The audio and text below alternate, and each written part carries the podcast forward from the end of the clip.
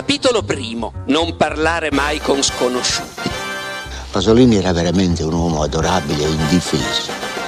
Come scrive, eh, di solito rispondevo eh, da sinistra a destra.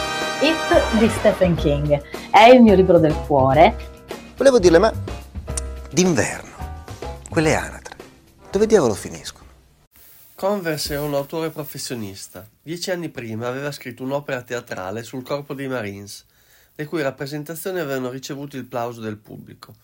Dopo la produzione dello spettacolo, la sua unica fortuna in campo professionale era stata una conseguenza del matrimonio con la figlia di un editore. Elmer Bender, il suocero di Converse, curava e pubblicava imitazioni di altre riviste. Il nome di ciascuna pubblicazione era studiato per dare ai suoi ansiosi e sovrastimolati acquirenti l'impressione di star comprando una rivista più famosa, che in realtà imitava soltanto.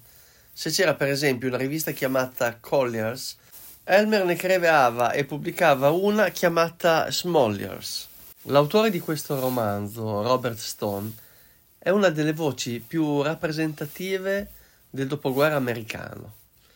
Influenzato da Conrad ed Hemingway, ha vinto con Dog Soldiers nel 1975 il National Book Award. In Italia il libro è pubblicato da Minimum Fax.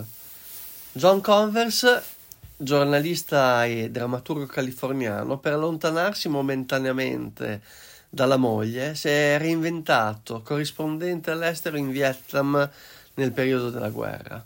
Arriva quindi in una Saigon viziosa, dove a ogni angolo ti offrono droga e prostituzione. In questo contesto abbandona l'idea di scrivere e si trova a smerciare 3 kg di eroina purissima dal Vietnam alla California.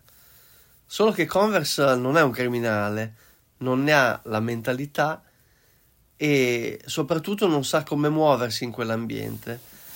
Le conseguenze saranno catastrofiche, cioè si caccerà nei guai e metterà in pericolo le persone che gli sono vicine come la moglie Margie e l'amico X.